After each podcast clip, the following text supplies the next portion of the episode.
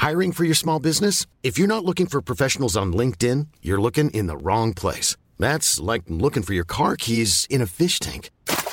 LinkedIn helps you hire professionals you can't find anywhere else, even those who aren't actively searching for a new job but might be open to the perfect role. In a given month, over 70% of LinkedIn users don't even visit other leading job sites. So start looking in the right place. With LinkedIn, you can hire professionals like a professional. Post your free job on linkedin.com slash people today.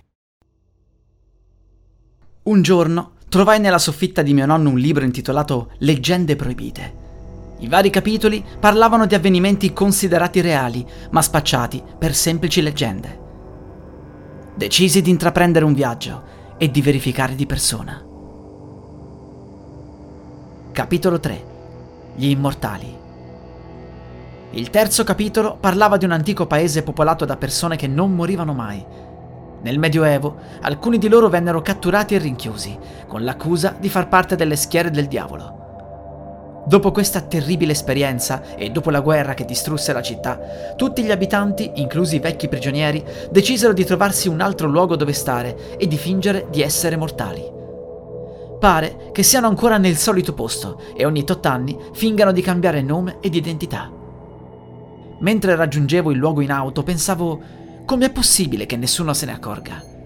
Evidentemente a livello comunale riescono a gestire tutti i documenti falsi, Potrebbero essere molte le persone coinvolte.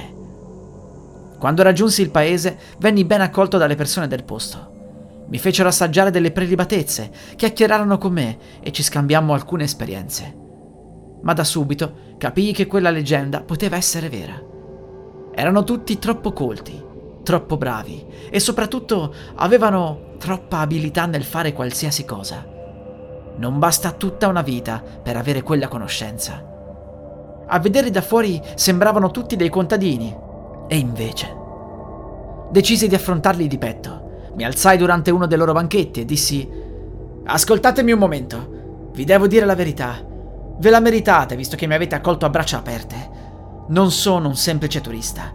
So la verità. So che siete immortali e non ho intenzione di dirlo a nessuno, anche se vi devo dire che qualcuno lo sa, altrimenti io non ne sarei mai venuto a conoscenza ma ho bisogno di prove. Vi prego, fatemi vedere che siete immortali.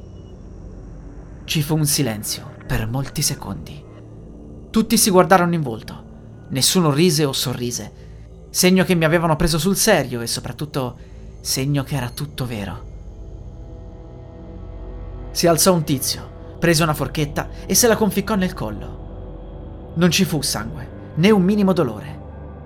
Un suo amico lo raggiunse e gli disse Ah, andiamo, puoi fare di meglio. Prese un cucchiaino, glielo conficcò in un occhio e lo lanciò verso di me.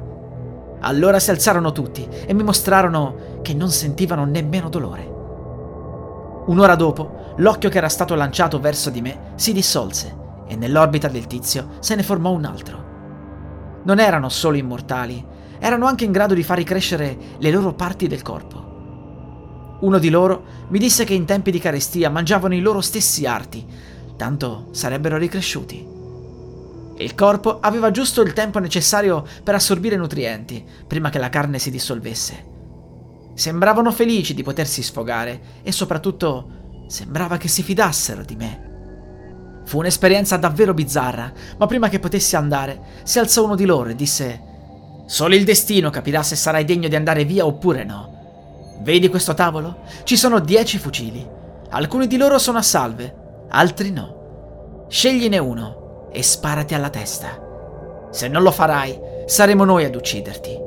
Non hai scelta. Provai a farli ragionare, ma tutti quanti, uno dopo l'altro, si convinsero che sarebbe stato il destino a scegliere per me. Mi avrebbero ucciso. Dovevo agire.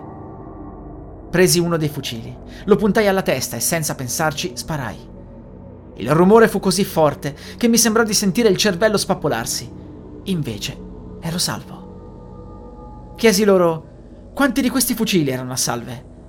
Loro si guardarono stupefatti in volto. Uno rispose: Nessuno. Erano tutti veri. Secondo te usiamo fucili a salve? La canna del fucile si era rotta.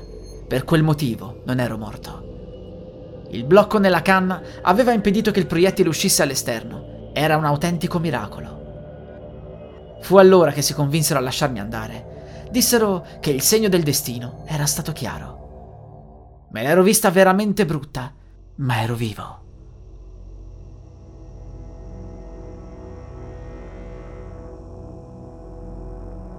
La musica utilizzata è in Creative Commons 4.0 dal sito audionautics.com.